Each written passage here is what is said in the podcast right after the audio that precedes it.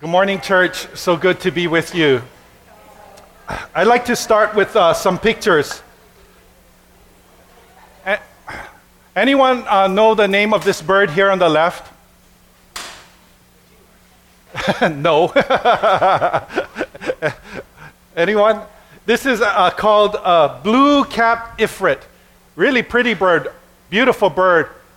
It has uh, this uh, bluish crown around the head. It kind of um, kind of reminds me of myself with this uh, like bald spot right here and the crown right here. Yeah, I love this bird. Beautiful bird. Anyone know what this uh, plant here is up on the top right corner?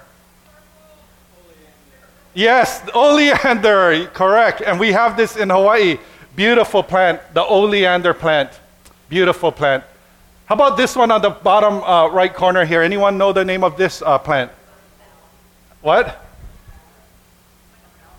Yeah, it looks like a bell, yeah? Nope. Anyone else? It's called the angel's trumpet. Angel's trumpet. It's actually also in Hawaii. Beautiful plant, isn't it? Now, what does all these pictures have to do with the sermon? Absolutely nothing. No, I'm just kidding. Uh, they all have something in common. And here's what they have in common one, they are really beautiful. Every single one of these pictures, beautiful. And you will believe it or not, every single one of these, they're highly toxic. They're highly toxic. If you touch this bird, you could experience tingling and numbness. Good thing this bird is only found in New Guinea. If you ingested even just a little of the oleander or the angel's trumpet, you can suffer serious illness even to the point of death. So make sure your kids don't like be eating plants. No good. All of these, both beautiful and highly toxic. Now, what are these? Not a trick question. These are human beings, beautiful people we're beautiful. We're made in the image of God.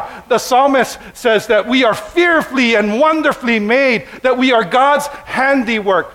Beautiful. Now, people are both beautiful, and believe it or not, we are also highly toxic as well sometimes.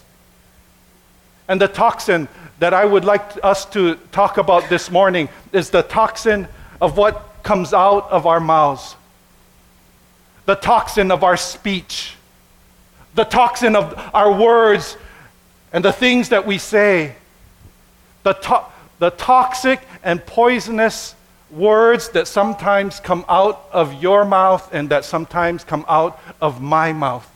And let's consider what the Lord has to say. If you have your Bibles, I invite you to turn with me to James chapter 3. And this morning we're going to begin in verse 2. James chapter 3, beginning in verse 2. James is kind of towards the back of your Bible. James chapter 3, beginning in verse 2. And this is what it says, beginning in verse 2. Very, very important. Listen closely. It says this It says, For we all stumble in many things. If anyone does not stumble in word, he or she is a perfect man or woman, able also to brittle the whole body. Indeed, we put bits in horses' mouths that they may obey us, and we turn their whole body. Look also at ships Although they are so large and are driven by fierce winds, they are controlled by a very small rudder wherever the pilot desires. Even so, the tongue is a little member and boasts great things. See how great a forest a little fire kindles. And so here, the author, James, mentions a few items. He, he, he mentions a horse's bit, he mentions a rudder, and he mentions a spark of fire. And he says that each of these are quite small comparatively. They don't look like much. But the latent power of these items are not to be underestimated. And he says the tongue has that kind of power. And then listen carefully to what James says next, beginning in verse 6. Very important.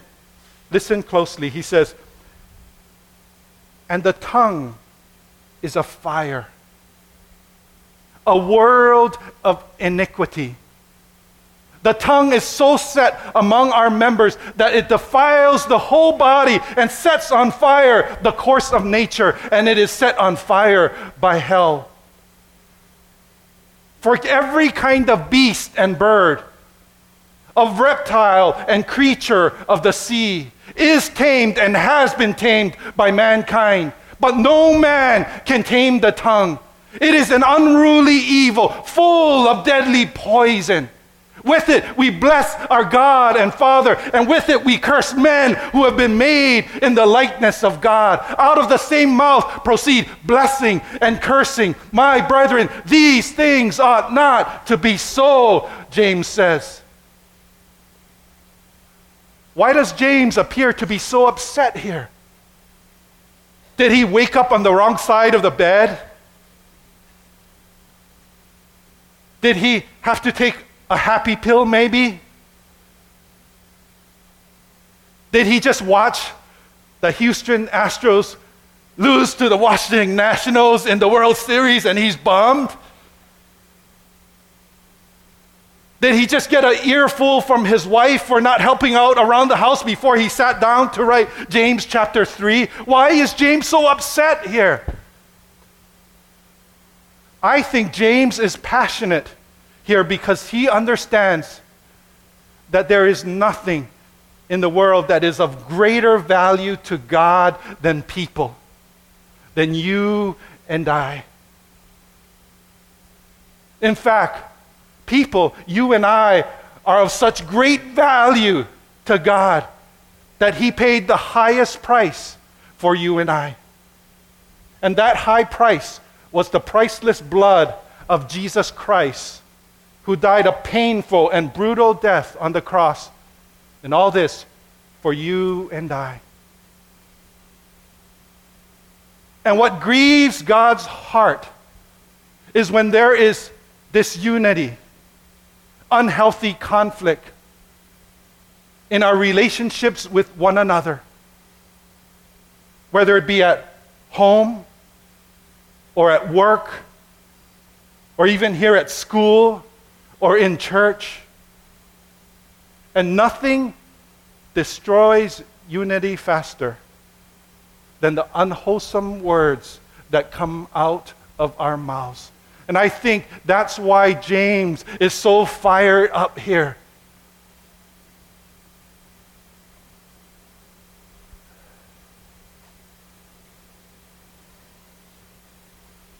Listen to what Proverbs chapter 18 verse 21 says, and I want you to memorize this.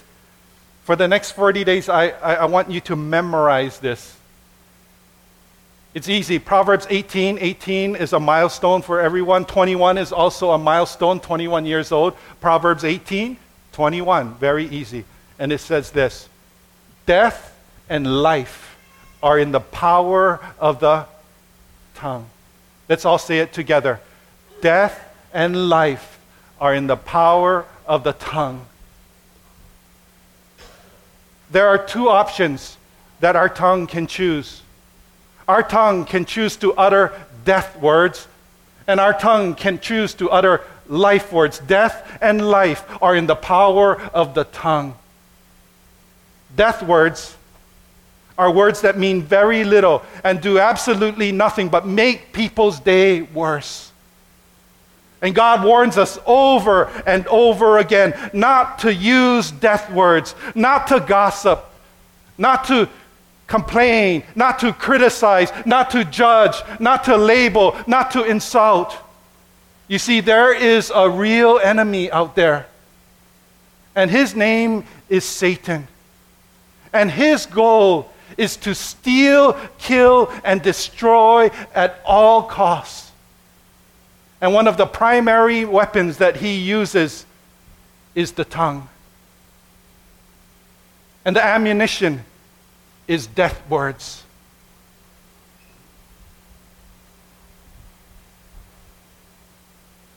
Death words mean very little and do absolutely nothing but make people's day worse. And it seems death words are being flung around more carelessly than ever before and with greater frequency than ever before. I mean, turn on the national news. All you hear are death words. One person says, I hurl these death words at you. And the other person says, Oh, yeah? Well, I hurl these death words back at you. Take that. Over and over again, day in and day out, death words, death words.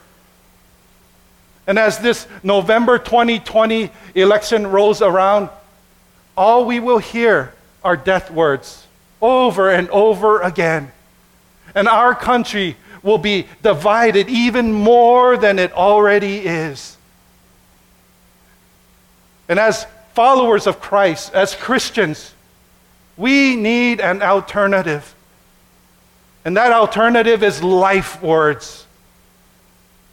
Life words build up and encourage. Life words have the power to make people's day better. God intends that every single one of us be people who use life giving words to encourage one another. A well timed, life giving word has the power to urge someone to not give up. A well timed, life giving word can provide hope to a hopeless situation a well timed, life giving wor- word can spark passion in an otherwise depressed life. A well timed, life giving word can renew confidence when insecurities have set in. A well timed, life giving word can change the trajectory of a life.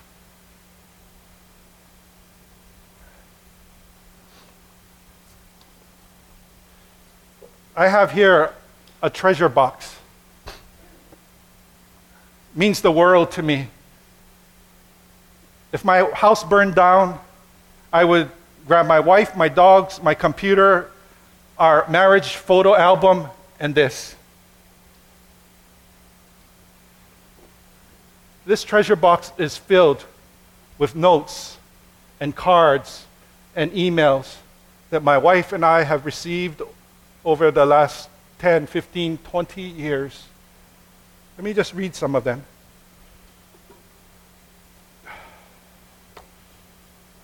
This one says, Thomas, I wanted to write you and thank you for all you have done and continue to do for my sister and her family, as well as everything you have done for me. Since becoming an adult, I have not been in touch with my religious side very much. I wanted to tell you about how seeing you and the people of Hana Christian Church has helped me to, to see that God is still very important in my life.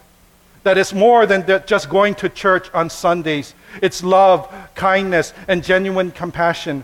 I am taking the steps to have a closer relationship with God for my husband and our soon to be baby girl. And that is thanks to you and Ohana Christian Church. I know this letter, letter is something small, but no, it truly means a lot to me.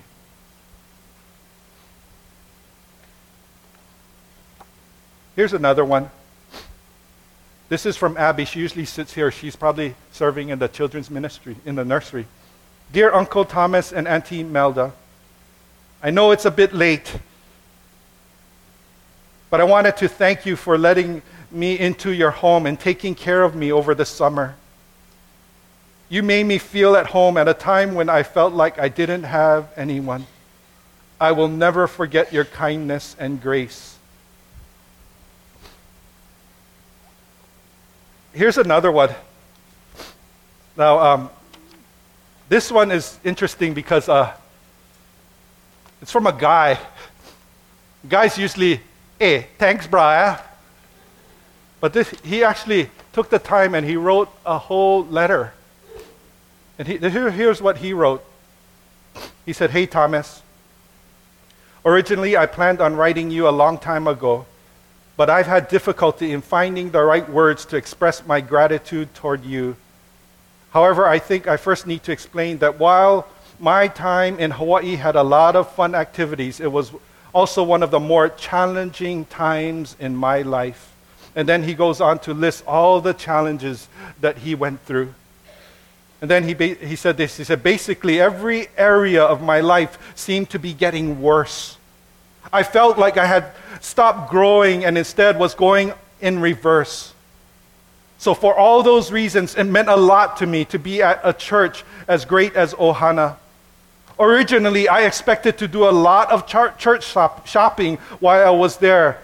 But my first Sunday out there, I went to Ohana and knew right away that was the place I wanted to be. Everyone was so welcoming, warm, and encouraging. But you, in particular, were awesome toward me and my brother's family. You came right up to me right away, engaged us, and did so for the first couple months we were there. Others were very welcoming too, like Matt and Derek and Paul. But seeing that from the head pastor was especially cool. I have very rarely experienced a feeling of belonging at a church, so thank you for that from the bottom of my heart. In addition, I'm really grateful for the time we spent with you outside of Sunday church. It's incredibly hum- humbling to see the church of a, a pastor of a church literally scraping gum off the floor and setting up chairs in their exact right place every I, am really OCD about that, so yeah, he, he, even, he, he even noticed. uh, setting up chairs in their exact right place every Sunday, every Saturday. Inviting me to lunch and giving me that book meant a lot to me as well. I didn't expect that at all. Also, I'm really grateful for the text of encouragement and prayer you sent me even after I left Hawaii. I think little stuff like that can make a big impact in a person's life, and I know it means a lot to me. I feel truly blessed by the servant's heart God has given you. I sincerely pray that He would continue to use you to bless His people and trust, and trust you with bigger and better things. This is my treasure box. Life giving words. You think those notes encourage me? You bet your chicken katsu curry rice they encourage me. You see, these notes are filled with life words. They encourage me when I'm discouraged. They energize me when I'm tired. They tell me I can do it. They spur me on. They cheer me up. They make me smile. That's the power of life words. Life words have the power to make people's day better. Death and life are in the power of the tongue.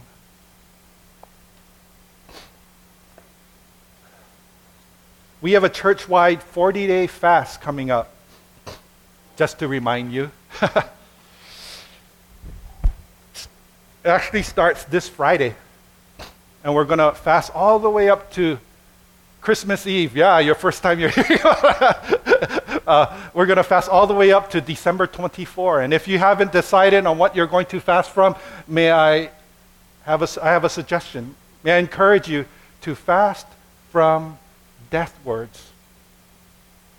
To fast from death words.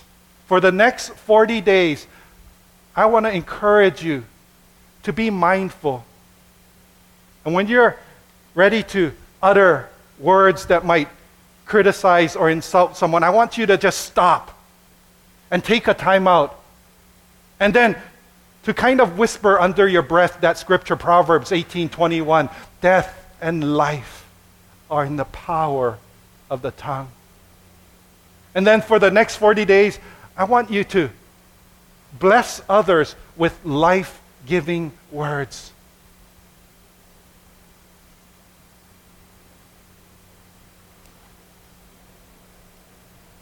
Death and life are in the power of the tongue. Church, our words are powerful. Our words have the power to encourage or to discourage. Let us be ambassadors of Christ. Let's stop using words that discourage and instead use words that encourage. There is power in our words. Our words have the power to bless and to curse. Let's be ambassadors of Christ. Let's stop using words that curse and instead let's use words that bless. Church, there is power in our words. Our words have the power to build up and to tear down. Let's be ambassadors of Christ and let's stop using words that tear down and instead let's use words that build up. There is power in our words. Our words have the power to heal and to hurt. Let's be ambassadors of Christ. Let's stop using words that hurt and instead let's use words that bring healing. There is much power in our words. Our words have the power to inspire and to dampen one's spirit. Let us be ambassadors of Christ and let's stop using words that dampen people's spirit and instead let's use words that inspire. There is power in our words. Our, po- our words have the power to make people's day better and to make people's day worse. Let's be ambassadors of Christ. Let's stop using words that pe- makes people's day worse and instead let's use words that make people's day better. Death and life are in the power of the tongue. Say it with me. Death and life are in the power of the tongue. Let us pray.